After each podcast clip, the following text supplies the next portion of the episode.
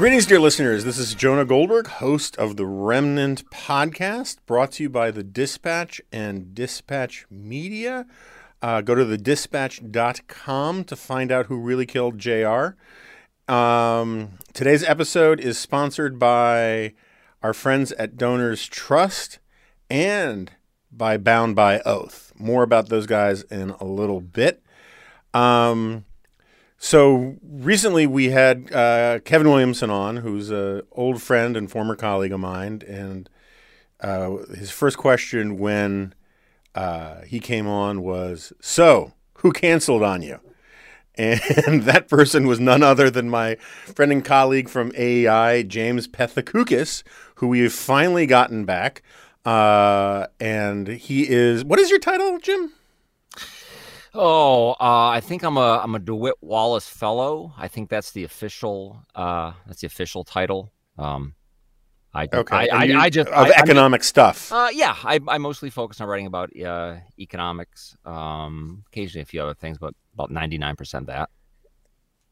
And, um, we both came as, at least as grown-ups, because I was there in a larval stage in the nineties, but, uh, came to A I around the same time, about a decade ago. And, um, you know, uh, who was the better choice to come back to A I? You know, historians will debate that for years to come. But um, so you write about economics a lot and talk about economics a lot. And so this just must be a fantastic time for you. So interesting, so much fun.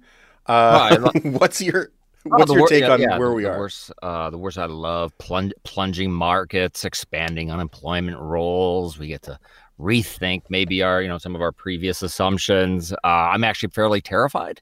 Um, yeah. And uh, uh, I, I, I'm more of a, I'm kind of a economic expansion bull market kind of person. That's what I really feel like.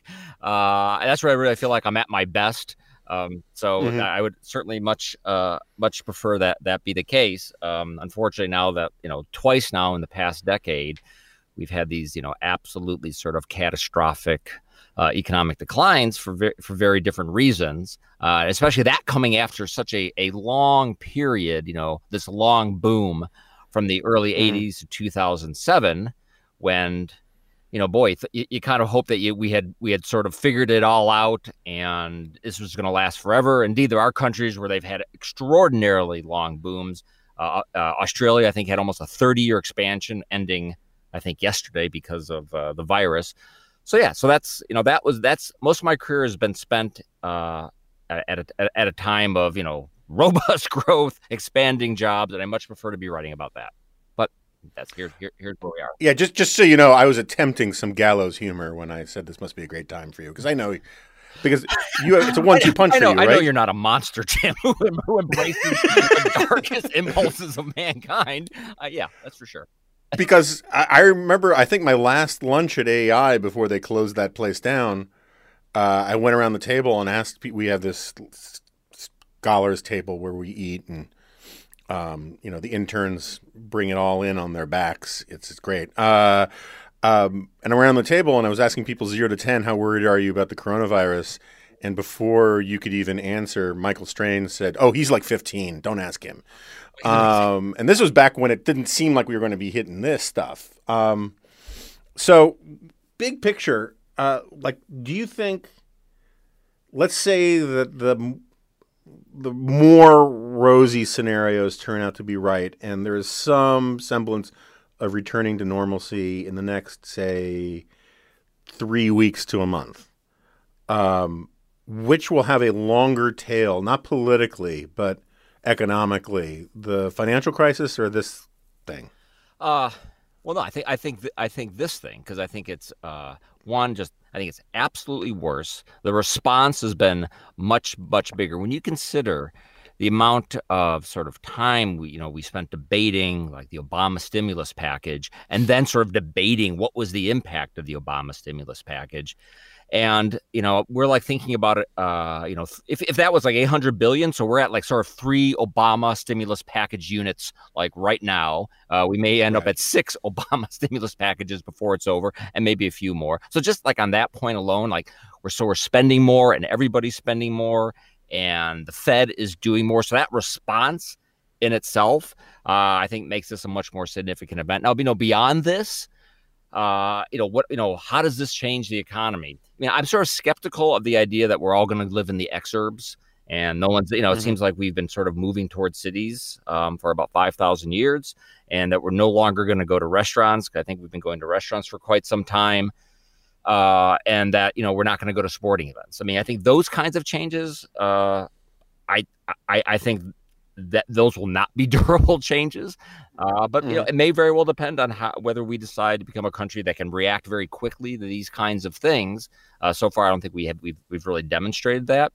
Uh, and I, and I think, listen, it's for a lot, listen, for a lot of people, for the whole generation of people, uh, who, who have, who have lost jobs when they thought that, you know, that was not going to be possible. People who have, uh, you know, had to stop their educations in a way that's never before happened in the United States. I mean, that, I'm not sure of all the sort of the psychological and sort of risk aversion impacts that, but that's, that's sort of my big, my, one of my bigger concerns, that will become this more kind of risk averse society that will just, you know, we won't want to spend or save. Businesses won't want to have events, won't want to invest. Um, so that that's and that's I mean, that's would be a very long, bad long term change, uh, certainly for the United States. Well, when, when you say people won't want to when you say people won't want to spend or save, what else do you do no, if you I don't started, do one right, of those? Yeah, two? So I misspoke. What I meant that you, you that people will save. Want to just save a lot, and they won't want to spend. They won't want to take risks. Yeah. They won't want to start companies, businesses, because the uncertainty. Uh, you know, won't want to in, won't want to invest in sort of longer term, riskier projects. Uh, that because of the bigger debts and deficits, that our focus will immediately turn on turn to what what what can we cut? No, we don't have we don't have money to spend on infrastructure. We don't have money to spend on greater science investment. So it's it's that kind of stuff which I think. Uh, could really um, sort of reshape, you know, what the economy looks like going forward. And those are some of my big, uh, big concerns that we become a, a, I already have big concerns that we have not been sort of a, enough of a forward looking sort of future oriented society. Uh, and that's only sort of, you know, doubled and tripled the case over the past few years, where we've had sort of this e- bout of economic nostalgia. You know, boy, you know, everything's been bad since the nineteen sixties, and everything we've done, done has been a mistake since the nineteen sixties and fifties. And can't we go back? I'm worried about that kind of thing even more so, that we just will not be, um, uh, we'll be less likely to take big risks and tackle big problems. So obviously there's a lot of things we should be tackling. So um, on the more, I mean, I, I, I'm with you with those concerns, um, but on the more concrete side, um, you know, there's this thing that I've been obsessing about. We don't need to dwell on it too much. Um, but when the president says he'll reopen the economy, forget the fact that this is a constitutionally problematic contention. Um, whether you think it's the president or governors who reopen the economy, you know, the, the consumers and the workers get a vote, and the businesses get a vote too, right? And if you don't kill the virus, if you don't make it, if you don't convince people that it's safe to do this, um, both in terms of just public health, but also in terms of, um, you know, litigiousness and liability stuff, people aren't going to go back to work. People aren't going to go back to restaurants unless you actually fix this. No, I, th- I think. I mean, I think over the short. I think over the short term, you know, uh, businesses have a say in how, you know, they're not going to want to open businesses that are closed and then have, you know, obviously have somebody sue them. You didn't do it in a safe enough manner. Uh, I just saw a poll saying seventy-five percent of people would not go to a major sporting event. Uh, right. and, I th- and, and and from that perspective, it, I don't think it matters, you know, what the president says uh, or even what the governor say. People aren't going to do things. I mean, I, you know, would I would I feel really great about getting, you know, I'm in, uh, you know, I live, you know, in the suburbs of Washington, D C. Would I get on the metro to go into A E I? Uh, I don't know. Uh, maybe if it was like six a.m. and there was nobody on, I might think about it. Otherwise, you know, I'm not going to do that uh, because, you know, yeah. even though I am a man of the people and I, you know, I do take public transportation.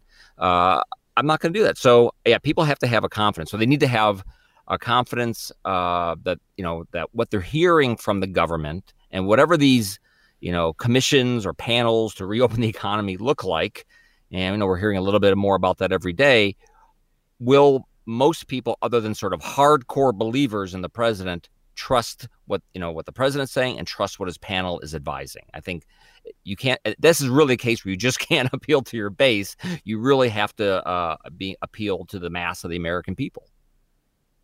So um, I want to come back to all that stuff in a second. But first, um, I have a rule. I basically never write or really in any deg- degree of depth talk about the Federal Reserve because to me it's just basically a, it's a hall of priests and, and, and sorcerers and neuromancers, and I don't really understand what they do when things are normal. Um, but these are definitely not normal times. Can you explain just for the average listener or maybe even the average host of this podcast what exactly the Fed is doing, and then maybe like whether you agree with it or what your concerns are with it or whether they should be doing more? Because um, I just I, I have a hard time getting my head around some of well, it. Well, I mean, the Fed is serving its purpose as sort of a lender of re- last resort. Um, for instance, uh, you know, we have this, uh, there's like this Main Street lending facility uh, where you have, we, where you're going to have businesses, uh, you, you have business, you know, small businesses borrow um, from banks. And so what the Fed, so what the Fed will do is theoretically, they will like take those, they will take those loans off the books of the banks. So that will let, the, that will give those banks, some of which may be smaller and not have a tremendous amount of lending capacity, to then continue lending. So that's just a very small example of what they'll do. They want to keep credit flowing throughout the economy in uh, in a in a in a period of economic challenge. So that, I mean, that's that's that's like a very simple explanation of of what they're doing. Uh, do I think they're doing too much? Uh, it seems to me a lot of those arguments are really recycled from, again, from the financial crisis in two thousand two, uh, two thousand seven, two thousand nine, where people were worried that all this lending and all this money sitting in the economy was going to generate, uh, you know, hyperinflation. The dollar was going to collapse. I've certainly sat in a lot of meetings with people who are certainly very worried about that. Uh, people on Capitol Hill, uh, senators, congressmen, that clearly uh, did not happen, though there's sort of this, I think, impulse to kind of go back, you know, to your instincts and, and, and to worry about that kind of thing. Uh, I'm I'm not worried. Uh, obviously, you, at some point, you need to have an economy that stands on its own. I just think I think we're just way, way ahead of ourselves, worrying about, uh, you know, worrying about that the government's doing too much, that someone someone's going to be getting a check that shouldn't be getting a check. This is this is such a unique circumstance in which you have an economy collapsing because people don't want to be involved in it. And then you have government saying, stay home, um, that the singular sort of policy goal, whether it's monetary policy or whether it's fiscal policy, is to try to keep the economy in good enough shape during this period of hibernation that there's something to go back to.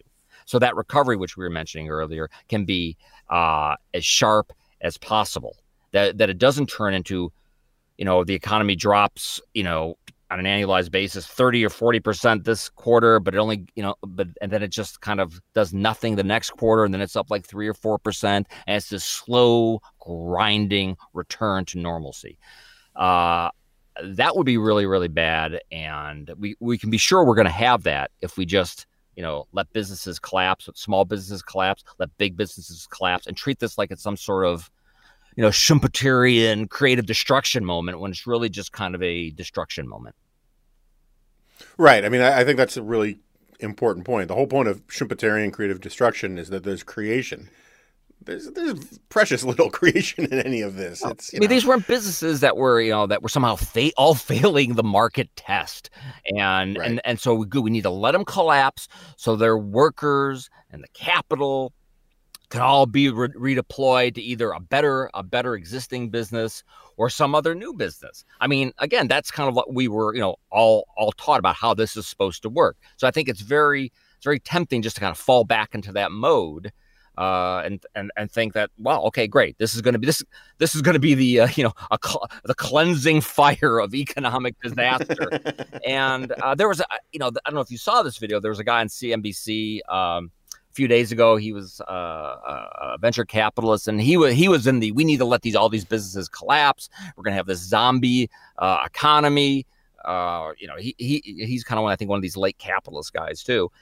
Mm-hmm. And uh, like, really, or we should just we should just let them all collapse. Like, to me, it sounded like, and I'm sure this is a guy who thinks of himself as a person of the left. when it really to be sounded like like Andrew Mellon, nineteen twenty-nine, you know, liquidate workers, liquidate real estate, liquidate stocks, liquidate the farmers. Yeah. And, you know, we need to purge the rottenness from the system. That is really not what is going on here. Uh, might we be having a different conversation, you know, a year or two from now? Maybe. But right now, it's not about purging the rottenness from the system. It's about making sure there's a, there, there's a, there's a system to go back to. So um, what, you know, I don't know, two weeks ago, I was much more inclined to be optimistic about this V-shaped recovery rather than a U-shaped recovery. But the longer you go, it just feels like getting to V is is maybe beyond, um, though we shouldn't get our hopes up for a V-shaped recovery, because even even a V-shaped ascent has to climb for so long just to make up for what we lost already. But where, where you know, if, pick your if, letter, pick your metaphor, right? I mean, V, L, W. I like the Nike swoosh because it's not a letter. And uh, so it will be a Nike. A Nike That's not good. I mean, it seems like that should be good. It's a swoosh. It's Nike. It's action oriented. Actually, that would not be good, because if I'm as I'm thinking of what a Nike swoosh looks like, it's like a it's like kind of a drop, and then it's kind of this slow ascent. So that, I think that's actually the hot metaphor on Wall Street, is the Nike swoosh recovery, or just the swoosh recovery. I I think the aggressive, like, checkmark emoji recovery is what you want. You know, that quick little dip down and then just a really long ride up. Um, but uh, what do you think about, like, just the what? How ready is the economy? Again, let's assume that we can put this thing to bed, because I don't think you can really get any kind of real recovery unless there's confidence that the virus is de- dealt with. But let's let's say they came out with a vaccine, right? And everyone was just like, "Let's get the hell out of here. Let's go to dinner." Um, what would, if, if you were a one-man committee to reopen the economy, what would you do to, to expedite the, the V-shaped well, recovery? My concern is that moment may, uh, you know, that moment may have passed already. Uh-huh. Uh, you know, the, the metaphor that, you know, Ben Bernanke has been, uh, using, former Fed chairman, was, you know, maybe this will just be like, you know, kind of like a, a storm. This would be like a bad storm, a bad winter storm. Everyone's locked down for a week or two. And then, uh, and then, you know, we shovel out, or it thaws and we go back. I mean, when that happens, you know, there's, there's all those, all those restaurants are still there. Um, all those small retailers are, are still there. All those small manufacturers are also, and they just restart up. Um, and for, for, for folks who have been pushing to get as much door, much money out the door as fast as possible, their concern has been that the clock is ticking every single day, that every day that this economy is shut down and locked down and quarantined, uh, that, you, that that the disintegration process and erosion uh, of our private sector is just that much worse. And I mean, I, you know, I'm not, you know, if you look at, you know, how much money do small businesses keep on hand? And it's, these are all, it's, it's, it's, it's clear that every day goes by, the damage is a little bit more. So that's why, you know, I haven't really cared so much about putting in all these sort of safeguards to make sure that just the right people get loans, or, or heavens to Betsy, uh, you know, what, you know, you know, don't, don't put the small business, uh, Uh, aid and something, a package with something else, because I'm on the right and I may be concerned about too much aid to state and local governments. I think the big picture, none of that stuff is real, is going to just, it matters, but it's going to be overwhelmed, I think, by the destruction to the American private sector. So again, people have been pushing for all this small business aid, like my colleague Mike Strain and Glenn Hubbard had this plan. And if you look at their original plan, Uh, it was a really simple plan. It was a push money out the door plan from banks. You know, that, like, the Small Business Administration was involved. They tried to have as many fewer pe- few people as involved as possible, because speed really was of the essence. You know, traditionally with economic stimulus, you know, the problem is uh, that it's uh, that it, it's just not timely enough, which is why things like, oh, let's go build, uh, you know, bullet trains or hyperloops all around the country. Maybe that's a fantastic idea, but it's but it just mm-hmm. takes too long. Uh, which is why these plans, people are like, now would be a great time to do infrastructure. Interest rates are really, really low. Uh, all that may be true. Interest rates are low, and they're probably going to, they may very well stay low, but that doesn't help you right now. You, this is really, you really, this is really a shoveling money to the private sector to keep it whole, and also to individuals to keep them whole and paying their bills as much as possible. Um, so I hope we haven't, I hope we haven't sort of missed that moment um, where we really didn't do enough uh, to have that uh, V-shaped recovery. Um, uh, I, I, I, I hope not. Um, and obviously a lot of it, as you mentioned, is going to depend on how, you know, how confident people feel, which is sort of a medical issue, not a, uh, not an economic issue. But my, you know, my concern is that we're going to look back at this as a period of unbelievable stagnation. Um, after after a decade of so so so economy, we had a this long boom, then a so so economy for a decade, then a long stagnation. I'm not sure what the politics looks like after that, but I'm guessing it's not good. Um, and I, again, I worry what the economics looks like, not because of this, just because of the stagnation, but because people will no longer be doing willing to do the things that would take to have a, a, a better economy that, you know, grew faster and created more opportunity. Um, yeah, I mean, it's, when I hear you talk about it, and from following you on Twitter and all the rest, um, it seems to me it's sort of like if you have a raging forest fire, yeah, you want to aim the hose at the fire, but other than that, you're not really picky, right? It, it's just sort of like it, it, why are you wasting it, all that water on that good so tree? So we're kind of in that, that the tree doesn't need it. That tree doesn't need the right. water. Oh my gosh! You know, um, look at the water spilling on that other house. It's, I mean. I'm, I'm sort of um, talking over you, but yeah. So, so what do, you, what do you really care about? What's the main thing here? The main and the main and the main thing is to com is to is, is to not have uh you know the the real core of the economy. Which is why, listen, do I you know I don't fine you know bail out uh, companies that are being you know financed by venture capital. All these young startups, we we want them to all collapse too. Um, you know, might you know might might that not be my first choice to send money from the federal government to, to Silicon Valley? But you know, it's it's not my first concern that the that the unjust that the you know that the only the the just the justly deserving get money at this point. Yeah. Um. So, but just getting back to the Fed for a second. We're just printing that money, right? I mean, this is just money that we're inv essentially inventing. It is not from any treasury or anything. We're not even borrowing a lot of it, right? I mean, the well, we, well, well, well one, on fiscal policy, obviously, we're going to be borrowing uh, a lot of money, and the Fed is the Fed is creating money, and you know, yeah. and are again, there is very little sign that this is that this is like a big. There's a big inflation concern right now, right? So, um, I mean. I, I'm not complaining I, I, about it. I'm geez, just trying to understand. Geez, it, you know? I, mean, listen, listen, I didn't tell. I didn't tell. I, I didn't tell you to buy the Krugerrands. I, I didn't tell you to do the timeshare in New Zealand. Uh, I told you none of these things. Uh, I know you're, you're you you have bet on inflation. You've bet on the apocalypse. Uh, I don't. I, that again. If you're worried about the apocalypse, uh, I'd be worried about the the private sector apocalypse right now. And if that requires uh, the Fed to put a lot of money in the system. If it requires them to, to make sure that that that uh, that companies have access to the credit they need, um, that's I mean that's why we create a Federal Reserve. I mean, people, you know, you know during the uh, during the eighteen hundreds we had all these booms and busts.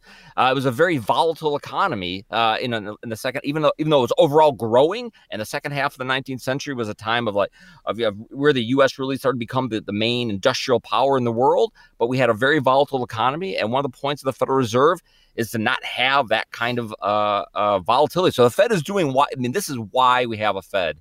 Is for these mm-hmm. for, is to deal with these kinds of um, really severe uh, demand shocks. So um, this is what it's supposed to be doing. Uh, if you prefer to have the liquidationist, uh, you know, let's just let it all collapse, and then we can spend you know many many years rebuilding rebuilding the economy, and somehow that will be a better economy. And that's a, that's a, that's another perspective. But if that's the way we're going to go, uh, I'll, I'm going to go to the timeshare in New Zealand. Yeah, so look, I, I am not the liquidationist guy, and and just we don't need to go down this rabbit hole. But neither was Herbert Hoover, contrary to a lot of uh, rumors to the contrary. Um, Some people want to see the world burn, Jonah. Some people just want to see the world burn. All right, I, I don't, I don't know true. where you're coming from on this, but okay. Um, uh, no, and I I don't think this is the apocalypse. I mean, I I'm waiting. It seems to me that the coronavirus needs to mutate into a zombie virus for that. I mean, that's the kind of apocalypse we deserve. Um, but Don't so, talk about how the second wave of the Spanish flu was the dangerous wave. Let's not even think about that. that that's not the one where people started to turn, their bodies started to turn black from their fingertips and it would crawl, crawl up their arms. Let's not even discuss the second wave of the Spanish flu. Deal. Um, nor will I talk about, you know, the Black Death, which, you know, was just a laugh riot. Um, so we're both... Uh, liberal democratic capitalism is good, guys. Um, and, um, you know, and one of the things I think for me, these two financial crises combined have really reminded me that, that it's, it's, it's not a naturally occurring system, right? I mean, this is a big point in my book, but it requires a certain amount of engineering to keep the engine of this thing going because it can run into a ditch from things like wars and pandemics and all the rest. If you're thinking about what we need to have a, a sustained economic recovery afterwards, what are the things either in government policy or attitudinally that you're most worried about? Is it just this fear of risk-taking thing that comes out that you think might come out of it? Or is it that we now, you know, we switch to this notion of a universal basic income and that the forces of socialized medicine have won this argument for some reason uh, coming out of this? Uh, what what what are the things that you're afraid we might that might get burned off um, by all of this? Well, right. I, th- I mean, I think I think uh, I think the risk aversion um, is a biggie. But I mean, uh, but maybe I'll jump back to that. But All, even listen, even before this happened, you know, there was this, and there's this whole sort of, uh, you know, sort of, you know, you know, political hot take.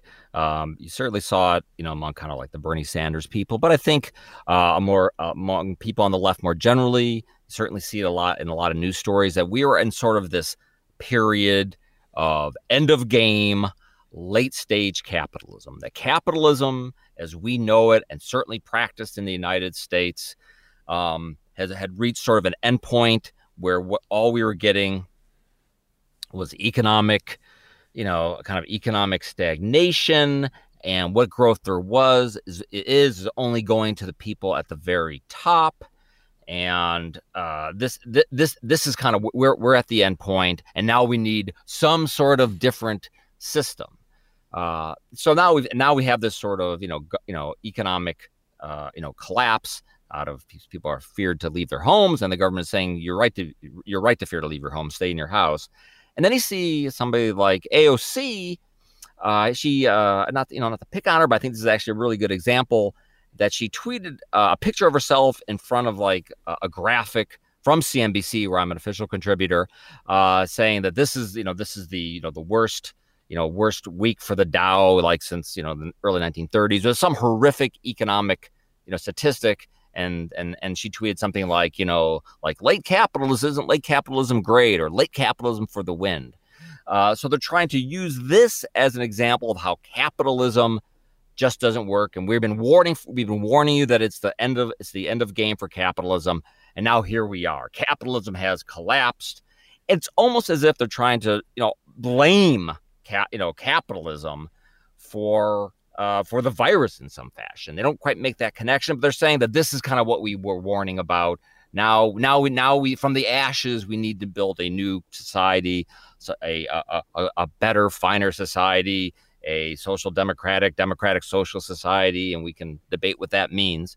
So yeah, so I, I think the things that uh, you know, as you, as you, um, uh, you know, as as you've written in your book, and you certainly write a lot um, in your, you know, other columns, that the natural state of things is not a state of economic freedom and liberal democracy and rising prosperity.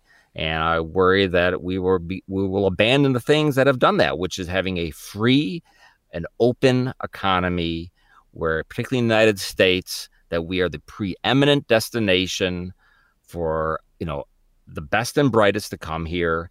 Uh, that we are a nation of risk takers, and that there'll be this growing idea that, you know, growth doesn't matter. Those things don't matter.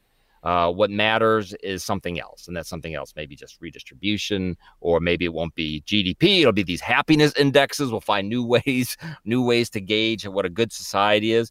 But I think ultimately, uh, we'll we'll see what we'll see how uh, how it works. Uh, if the next ten years we grow at zero point five percent, uh, I don't again. I don't think that is going to be that is going to set the stage for a society that will be happy and healthy and optimistic. It's going to seem pretty miserable. Um, obviously I agree with a lot of that. Uh, and it seems to me that once we're out from under here, it's going to be really important for, for institutions to, that believe in this stuff, to actually play their part in sort of the, not just the economic reconstruction, but the philosophic reconstruction or recovery. And that's why I want to talk about Donors Trust. In times of national emergencies, those with a giving spirit and a desire to build up civil society try to find ways to be helpful. And that's why it's good to have charitable resources ready to deploy where they're most needed. Donors Trust offers donor-advised funds. You can use these funds as your own charitable savings account and manage your charitable giving in a way that's smart, tax-advantaged, and private.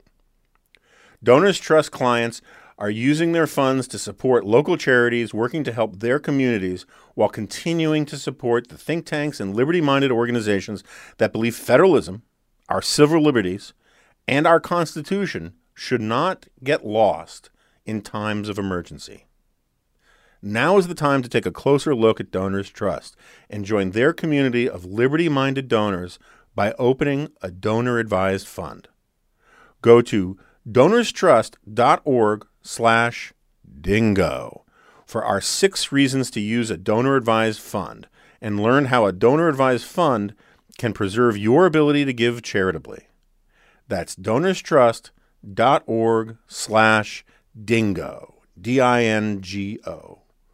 We thank Donors Trust for being a sponsor of the Remnant Podcast. Very, very nice. You like that? You like that? I really, um, I really kind of caught up on it. Like, I want to hear more about this.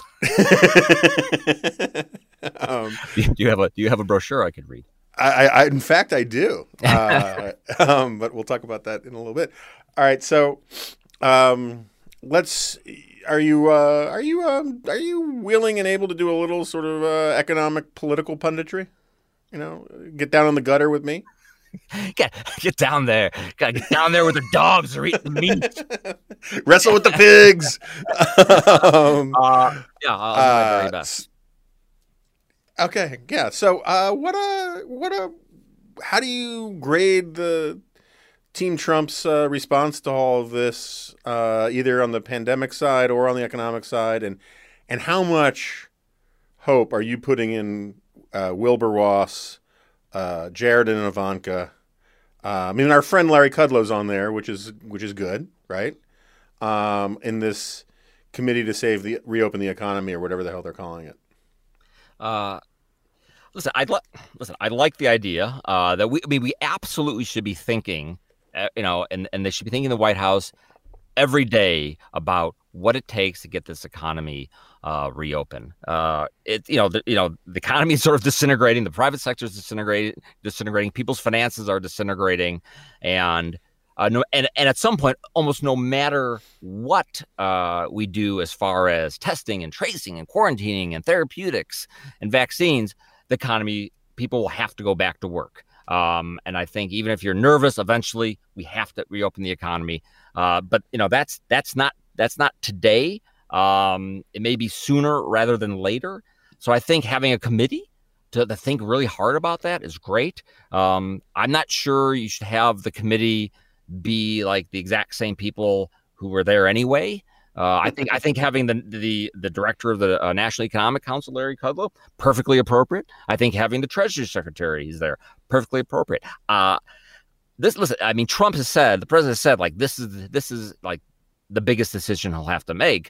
Uh, there may have been very few other decisions bigger than this one, whether to reopen this economy, because if you screw it up and we have to close the economy back down, that is just going to be a political, economic, psychological gut punch. So you want to get it right. So I guess I would like to see certainly medical people uh, on that on that committee.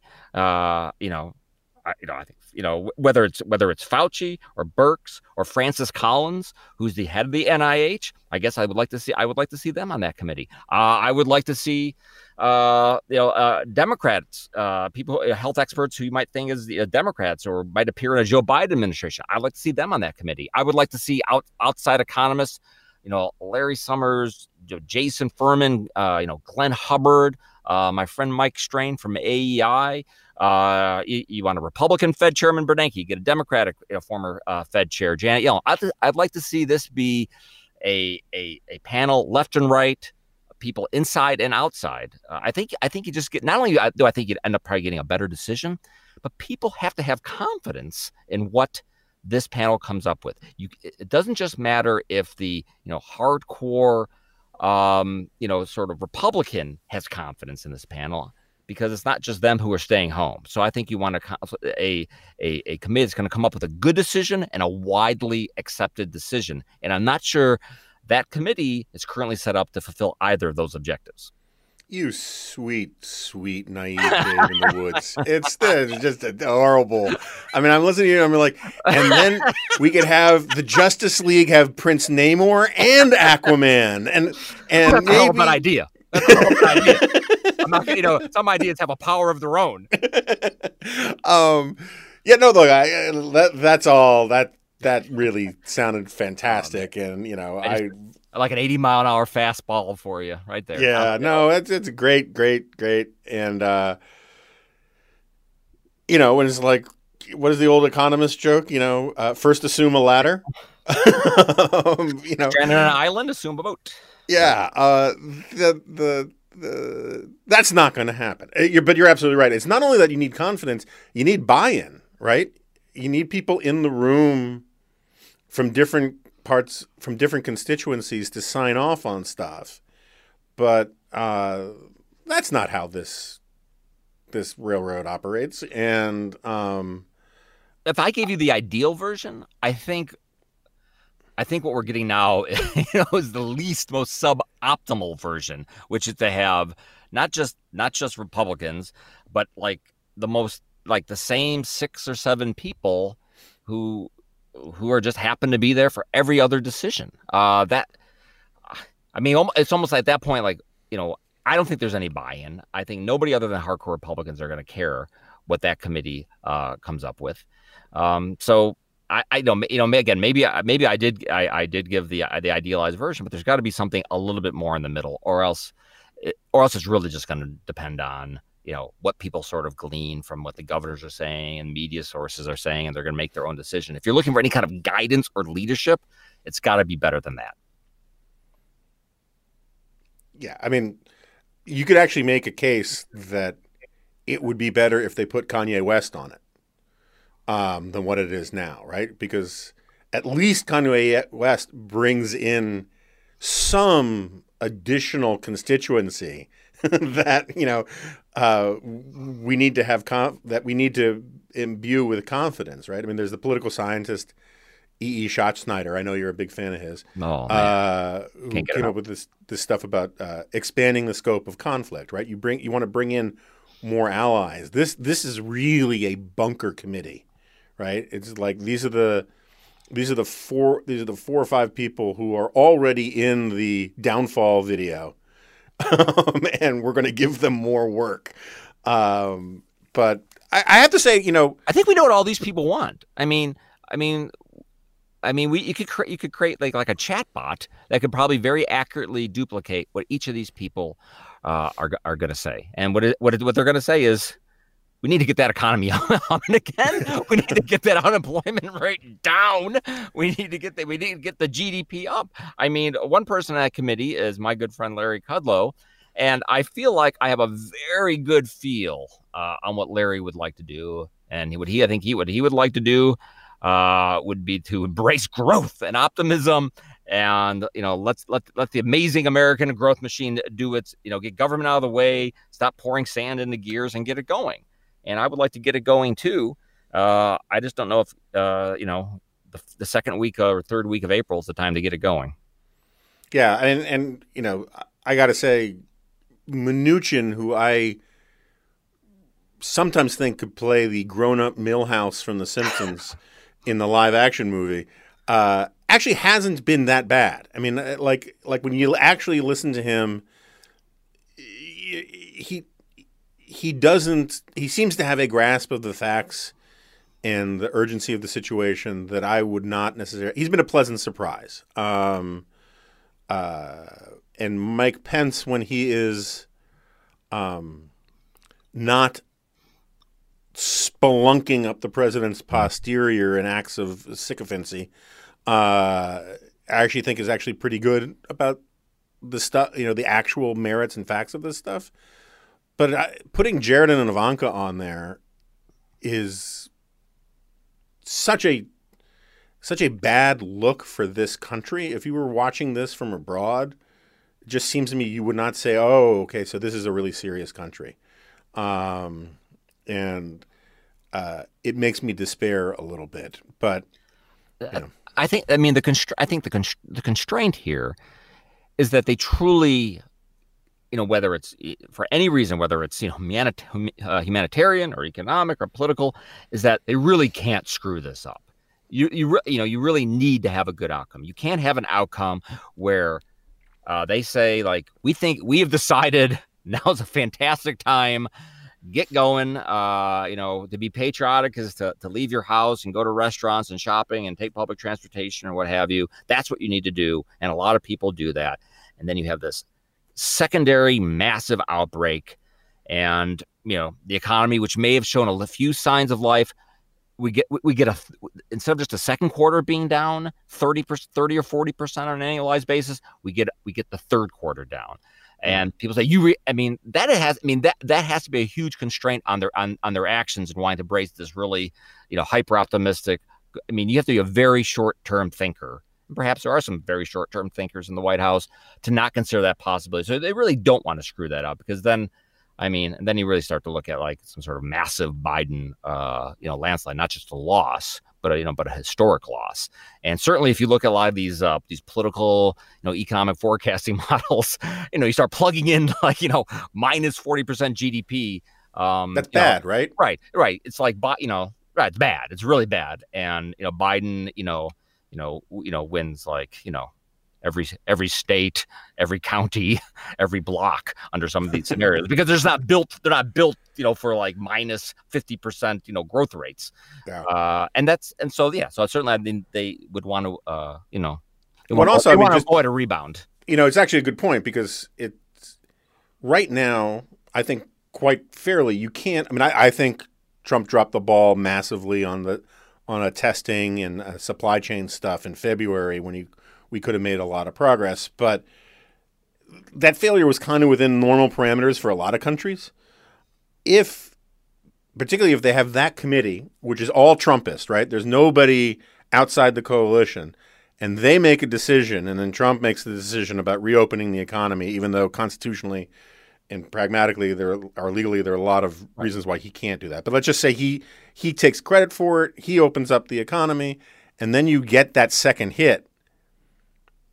Then he gets the blame, right? It's not like the hit the economy's taking right now is not Trump's fault. It's some sloppy lab tech in Wuhan province's fault. But um, if you reopen the economy, send everybody back to work, and then you get this three times as hard, and you do get five hundred thousand or a million dead, and the economy goes completely shut, that decision is on him. And politically, that is just – that's bad, that's as they him. say.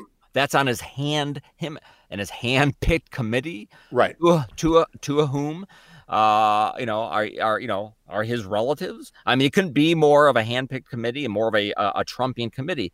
So yeah, so I, again, I would have to think that would that would loom very very large. But perhaps, again, you know, like you know, from Battlestar Galactica, one of my favorite shows. Sometimes you got to throw the hard six, and maybe they figure, you know, they're they're going to risk it. That right now.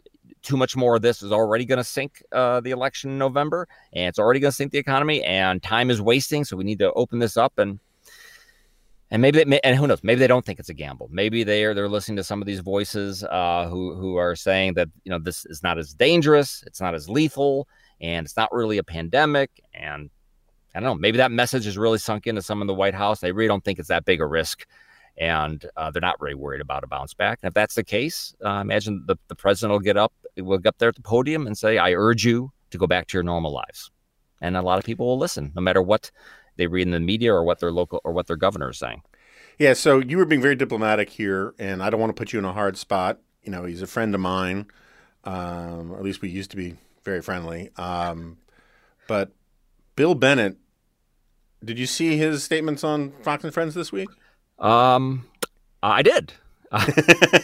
And I, you know, we don't have to get anything personal about Bill. I, I it breaks my heart, a lot of the decisions that Bill has made. But um, there is this very strong argument out there. It seems to be running. It seems to have gone viral in certain parts of California's right-wing network. Um, and it's a very, but it's a, it, it keeps percolating up in Fox world as well, where I am a contributor. Um, let's assume good faith, right? Let's assume that it's, it's a good faith argument. Let's disregard for two seconds the fact that it is actually, if you actually take it seriously, one of the most searing indictments of the Trump administration you can imagine, because they are responsible for this thing that they think is a mistake. You know, Bill Bennett is saying, he got triggered. Yeah, well, he, he he won't even say Trump's name. He just says, we're overreacting. We're going crazy. The media is hyping this as if Donald Trump wasn't part of that process in some way. It's very weird. Um, but what do you think of the merits of this thing about, you know, you know, if all these people enviously looking at the Swedish model where they quarantine the the the you know the the vulnerable, and then they let everybody else basically behave in the economy the way they want with some limits on large groups. Where, where do you come down on all that? It's true to me. It's truly amazing that ha that having had Republicans and conservatives for years saying, pay no attention to what they do in Scandinavia. It's a very different place. You can't extrapolate from this sort of weird niche microeconomy uh, where every where you know everybody has this you know very similar background and they have their own unique and historic and cultural you know legacy. You can't compare that to a America, a continent spanning, diverse. And now they're like, we need to do exactly what Sweden does. They've those guys have figured those guys have figured it out. I mean, we need to just like cut and paste Swedish policy for the United States. When it, when, it, when in fact Sweden is a very different place. Uh, whether whether it's their culture, whether it's their density, uh, whether it's the amount of, the number of people who live you know who live by themselves. Um, I think it's the herring. I think herring gives you natural immunity. Well, that's but. that's usually at the core. You that's often the case for many many, many for different so many issues. things. Uh, and when you. You know, we'll see how the Swedish experiment plays out. But if what if what you're if the reason you're doing it is because you think that that whatever the difference that will end up as far as number of people who get it, the United States versus Sweden and how many people die, that the difference won't be enough to uh, offset the huge economic damage. When, you know, when I was looking at what Sweden itself has been forecasting for its economy, they have been forecasting a bigger hit to their economy than to the United States. So they think that they're actually going to do worse than the U S economy. Now, that's sort of one analysis from the Swedish government, but it is it is certainly, you certainly should not take it for granted that their result uh, may either give you somewhat more or somewhat fewer you know, deaths or uh, deaths or, or people who contract the illness, but it'll get you a much better economic result. I don't think the evidence is there that they're going to get a much economic result. In fact, they think they may get a worse economic result. So for all those other reasons, I'd be very careful about saying, you know, here's what Sweden is doing. And, uh, oh, and look what Switzerland is doing. And they, you know, they have a lot of deaths, you know, so clearly, you know, those, those are the two countries that should be our models. Uh, I'd be very reluctant to do no, that. Uh, uh Early on in this thing, and you alluded to it a little bit before about, you know, uh, people saying, aha, now this proves our case against capitalism and for socialism and all the rest. There was this period where the coronavirus, I was saying, should just be called the confirm your priors virus, because everyone was just retreating to their comfort zones in one way or another. And that happened on the right, too. A lot of our friends were doing, oh, this is the perfect time for a payroll tax cut and all these kinds of things, which I'm not necessarily against. It just doesn't seem to me the obvious tool for a lot of the problems that we got. Um, similarly, like I'm normally against canceling student debt, but during this, maybe that is a good idea, right? Um, so what I'm getting at is, what are some of the things that um, have conflicted with your priors in all of this? I mean, other than just shoveling money out the door, which you didn't used to be in favor of. Um, like the one, I'll give you mine, right? The one thing where I am more sympathetic than I was is the supply chain stuff with China. Not with the world, but with China, right? In term, and specifically with the pharmaceutical stuff. Um, and, you know, maybe there is a better argument for bringing some of that stuff home, or at least getting it from allied countries that you can trust more.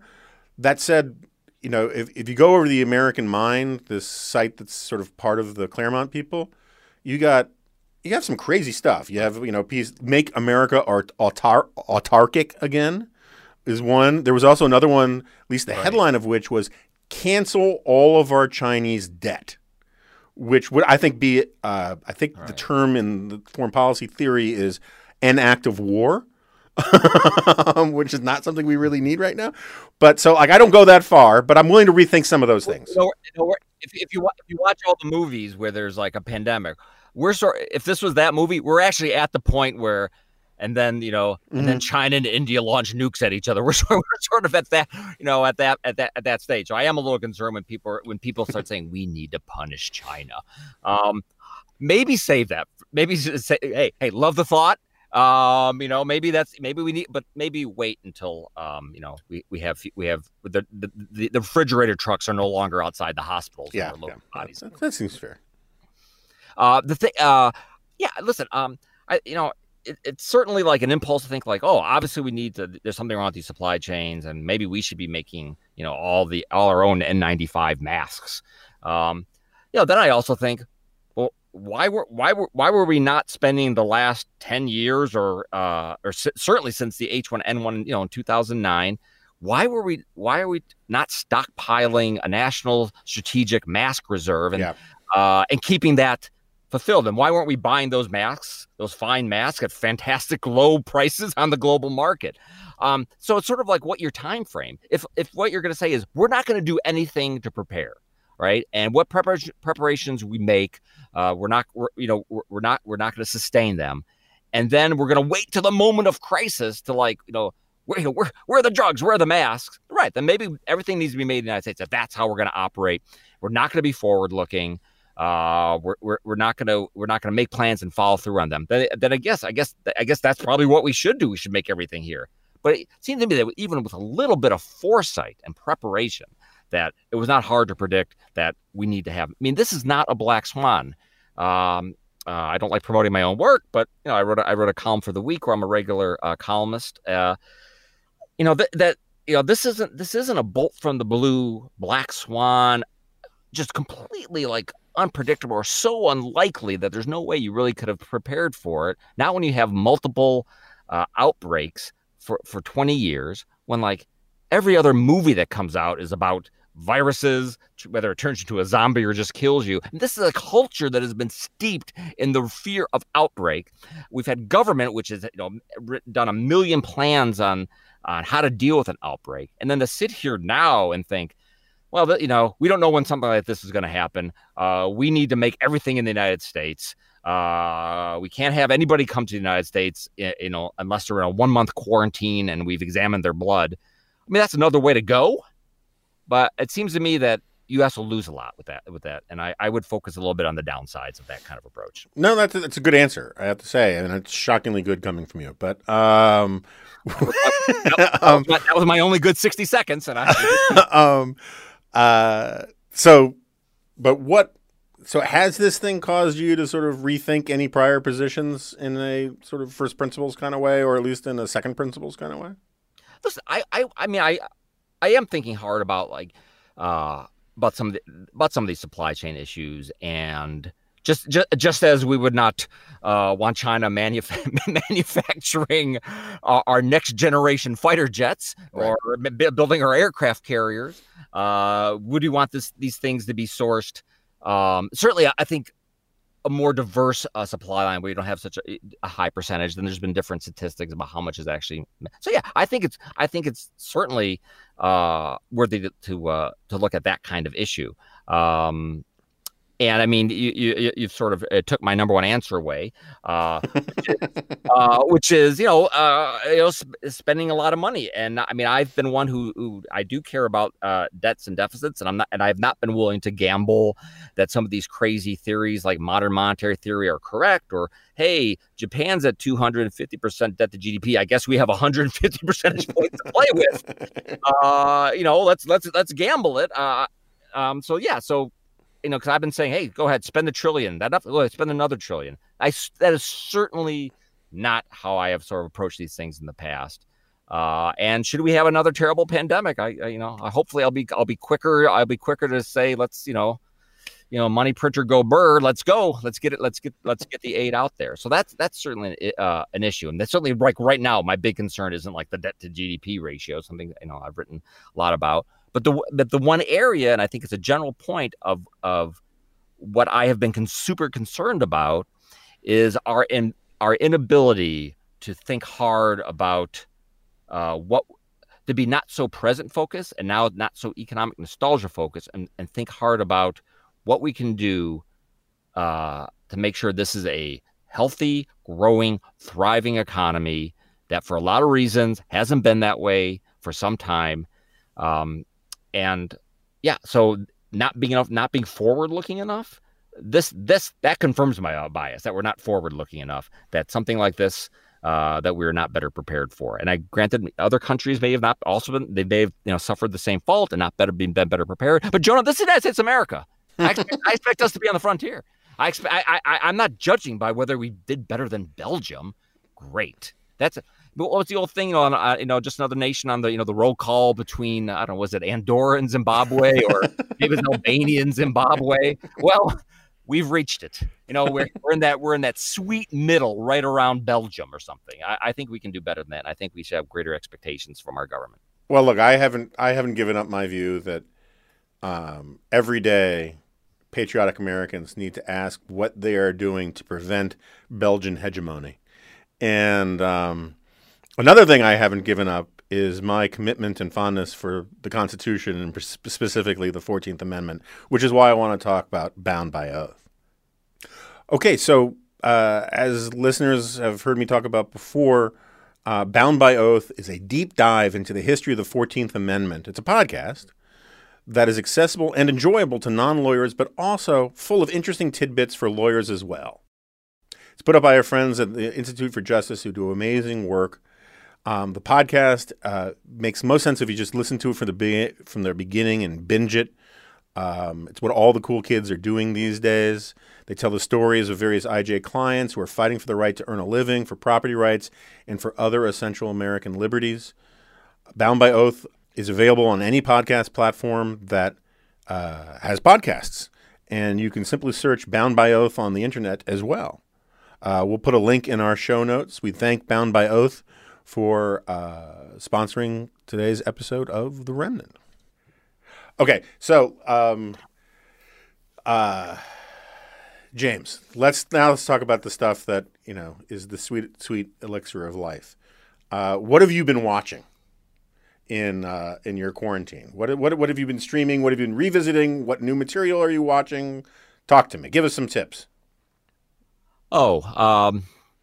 Uh, well, I, th I suppose I've been catching up. I've been uh-huh. catching up on things like, you know, uh, p catching up on uh, uh, on on Picard. Uh, that's been one I've uh, and have you finished? I should, it? I, uh, I have. I did finish. Uh, I did finish Picard. I thought. I thought. I thought it gained strength uh, as it went on. Much like actually, I thought that uh, Patrick Stewart's portrayal sort of gained a little bit of energy. I was. First few episodes, I'm like, boy, they should have made this. Too bad they didn't make this five years ago. But I actually felt like. He gained, you know, power and vitality uh, in the in the latter episodes. So, although uh, I, I agree with you, I, I just I, the where he goes undercover as some sort of French arms dealer. That was not a high point. It was not a bad. It was like some of the worst holodeck uh, episodes. Yeah, that made me very uncomfortable. I mean, it just made me feel personally unsafe. But anyway, uh, what else? Um, uh, that. Uh, what else? Um, I, I've begun watching, and this is. boy, uh, um, uh, I hate to admit it because uh, I, I know people who don't like this show for a variety of reasons, but I've begun watching A Handmaid's Tale. Oh, really? Uh, I've been yes. thinking about doing that. Yeah. Uh, uh, so I'm I'm I'm almost done with season one of Handmaid's Tale, and I I, I was actually prepared to like it a lot because there's a lot, you know, I, I'm I'm a sucker for it, not just science fiction, but sort of alternate reality, and uh, I, I I even like the I think the uh, much derided Man in High Castle series. I thought that was good. We're all, uh, you're also very patriarchal, so there's finally, so this is how it could work. Uh, but I've been a little, but not to, uh, you know, any spoilers in case you watch it, but I've been a little disappointed at sort of the, the internal logic, the world building. I would like them to explain more about, like, what is this philosophy that led to this world? I think they have not done a very good, but may, maybe that's all in season two. Yeah. Uh, it's, it's amazing season. that a dystopia based on a straw man version of uh, male society, male-driven society grounded in nineteen eighties academic feminism would get its world building a little off. You know, that's really weird. Uh, yeah, it could be a bit better. Yeah. It could be a bit better. Uh, um, this is sort of back on uh, on topic, but I just finished uh, a book called Pale Rider, uh, which is a, really uh, a great book about the nineteen eighteen influenza or Spanish flu. And there's a few books out like that. But what this sort of does differently uh, is that it, most of those books are either, you know, they're sort of technical or they focus a lot in the United States. And this gives kind of a, a broader global view Uh, of, of that outbreak. And what and what you really see in that book is all the issues that we're talking about now about, you know, when to quarantine and should people be, you know, should we shut down the churches too? Uh, you know, fear, you know, fear that foreigners are, you know, fear of foreigners are bringing in the, this, uh, this, this terrible uh, virus. So of course they didn't know it was a virus. That's actually, that's, uh, I haven't read a lot of those books, but this one I was, was excellent and it's told in a very literary way. Uh, so I would also recommend Pale Rider uh, if you're looking for a, a if you want to, you know, for, further immerse yourself uh, into this outbreak. So that's, the John uh, Barry book on influenza was great. I really got a that's lot like of the it. classic. That's yeah. sort of like the first one people recommend. I, and that's one uh, uh, President George W. Bush apparently read, which got him very interested in the topic. And that is that's that's sort of the Ur book uh, on these. That I think came out in two thousand five. This one I mentioned I think was may have even been twenty seventeen. Um, so it also has um, you know whatever sort of the latest, you know, research on where the Spanish flu came from. So I I, I would uh, recommend that. And I'm also uh, been I'm reading a uh, a book on on uh, uh, about Vinnie. I just uh, just finished on Vannevar Bush, who uh, ran like the uh, the government's military scientific research effort during World War Two. Uh, hmm. uh, if you like that kind of thing, uh, uh, Endless Frontier. That's a pretty good book there. So um, have you? I'm not watching T V all the time, Jonah. I know, I understand. Why are these people watching T V like, oh, I'm catching up on all these series all day? I mean, I... So I just I, finished... I, I, I work. I, I just work. finished Star Trek Discovery, which I had not watched before. Uh, have you watched it? I'm hoping that my initial take was wrong, because I've been planning on returning. Like, Game of Thrones is a show, I think a lot of people have had this experience. They watched one or two episodes of Game of Thrones, and then they abandoned it and came back. Like, yeah. I watched the first episode of Game of Thrones, and then I didn't watch it again for several years. Uh, and then it ended up, you know, like, binge-watching it. So maybe maybe Discovery will be like that, and I was just kind of put off initially, uh, but you liked it. I have to say I did. Um, you know, I had sort of put Star Trek... the whole Star Trek universe kind of on the back burner. I was kind of exhausted with the movies. Um, and uh, I think I didn't even – the Scott Bakula one, uh, I don't yeah. think I actually watched more than two episodes of that, although the uh, the the Vulcan lady, um, uh, I did not look away whenever she was on the screen. Um, but I just was not all that interested in it. And – And I thought there was all there. There've been a lot of shark junk, jumping in the Star War, Star Trek universe for a while, but I I kind of liked. I mean, there was some problems with canon issues that they had to, and I don't mean like the things that fire the photon torpedoes uh, that were a little forced. But I really, I have to say, I really enjoyed it, and I was kind of shocked when I said that I liked it on Twitter. And a lot of people came after me as if this was some sort of outrage and that you're that this was like the Nickelback of sci-fi T V shows or something. And um, I don't know. I, I I enjoyed it. I thought their, their some of their time travel stuff was pretty well done. And um, I think I think maybe some people are just offended that it's a very female-driven show with strong female characters, and you know the kind of people who like A Handmaid's Tale might have a problem with this kind of show. Uh, where they're scorn, where they're scorn as a as a badge of honor, uh, like that. They, you know, uh, a Twitter bad Twitter response has not prevented me from, whenever I get a chance, uh, proclaim, proclaiming my my love for Lost. Nor should it stop you from proclaiming your love of Star Trek Discovery. you know, uh, Jack. It's a, great, Jack, it's a really great show. Jack Lost. Butler, my former amanuensis, uh, was your only ally in the A I building. On Lost, Jonah, as far as I can tell. They're not lost in an island. They're lost in their lives. Uh-huh. That's and that's and that's the journey they're taking. Not to get off, to get off how they how, how they've been they've been marooned in their own troubles. That's what it's about. Yeah, and that's stupid. Uh, that's the problem.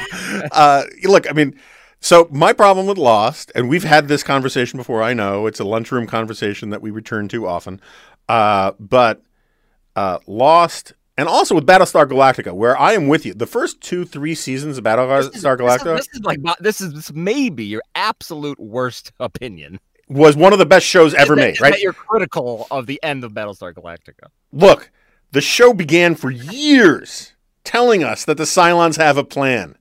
For years, every single opening credit roll, and they have a plan. And then it turned out they had nothing like a plan. Nothing like a plan. And the whole internal consistency of how the Cylons operated started to make no sense. The same thing is true of Lost. They started something that was really cool. They were great at setting the scene, building the mood, and then they had no idea how to end the thing. And so they just built money out of our eyeballs for years until at the very end, they just rubbed feces in our faces and said, eat it, because there's nothing here that was worth wasting all your time on. Listen, listen. Jonah, I know guys like you. You sit there and, you're, and you make your own YouTube videos about how the transporter really works. Are they phase shifting through reality? Are they actually being de- de- deconstructed in their atoms so you're killing someone on the transfer every time? Why aren't they giving us an answer? They seem to jump back and forth. They're inconsistent. I live in the world with humans. I like I like the human journey. Uh, I like I like the catharsis. I like the I like the I like the powerful emotional resolutions. That that which is really ironic, given how in your day to day life you are closest to say a, a Vulcan or a Commander Data that I know. These, uh, the, uh, I believe this was this was part of your terrible conversation with Kevin Williamson when you were attacking me on the last episode. Uh, I certainly do not consider myself like that. Uh, you know, you're just, I mean, you're a good guy. People like you, but you're a cold, emotionless automaton, and everyone knows that. And, you know, you have a certain Rich Larry likability that when the camera or the microphone is on, to all of a sudden become surprisingly lifelike. But then you go I, back I, I to summon your... whatever reserves of humanity I have. This must moment. Be exhausting for you. The clock is ticking because if, if, if, if, like, if like my like if I'm on T V and the segment's more than two minutes and thirty seconds, I just begin to shut down. I require protein strings. All right, well, uh, Jimmy P, thank you so much for doing this. Oh. Uh, it's a long time in coming, and uh, um, I hope uh, we'll actually be able to get you back at some point. Excellent. We'll see you on the other side. Okay, so uh, Jimmy P has left, and um, I want to be very clear that when I give him a hard time, I do it out of love. Uh, well, out of like. Um, out of a sense of collegial obligation, I guess. Um, no, but uh, Jim's a great guy and um, does great work. And so do my friends and colleagues at The Dispatch. We've had a bunch of uh, B A F O stuff up there lately. If you can subscribe, th- that would be great. If, uh, but if you don't have, you know, the disposable income these days, we totally understand. You can still check out a lot of the free content that we got up there. We had a great two-parter from uh, Rule Garect on America's relation, the Trump administration's relationship with Iran, that in inside the Beltway, policymakers are paying a lot of attention to. It's really an important piece. David had a wonderful piece about Easter. Um, I did some rambling things about some stuff, um, which I will probably catch up on on the end of the week audio G-Files slash The Ruminant, uh, uh, which we can pick up on some of those themes later. Thanks for the positive feedback about all of that. Um, I uh, really didn't expect people to, to take to the, the thing as much as they have. Um, thanks to Nicholas and Caleb, who you people who are listening to this don't realize that when I do these interview podcasts, they are staring blankly like uh, some sort of cud-chewing ungulant, um, ungulate uh, uh, into the camera for the entire time, which is somewhat distracting. And I could tell that they only really engaged in this podcast when uh, Pethokoukis and I went back and forth on Lost, um, which I hope is not the case with, with you know, the actual educated masses out there who listen to this podcast. Uh, so anyway, uh, please go to the dispatch dot com, sign up for the free stuff, sign up for to be a paid member if you can. It means the world to us. Um, we have more new exciting things coming down the path, coming down the path um, in the weeks and months ahead. Uh, check out the Dispatch flagship podcast with yours truly and David French and uh, Sarah Isger and um, and that Steve Hayes guy who um, has uh, let his children cut his hair, which is very distracting when you actually watch it. He looks like um, sort of a Comic-Con reenactor of one of General Zod's henchmen from Superman two. Uh, it's a really strange look. He was like he's all in black. And at least last week on the Dispatch podcast, and he just has that look like, um, you know, he's going to pick up a paper mache manhole cover and throw it while fighting a portly Superman at this at Comic-Con or something. Anyway, uh, that's a tangent we can explore more another day. Uh, I will see you soon. Thanks for listening.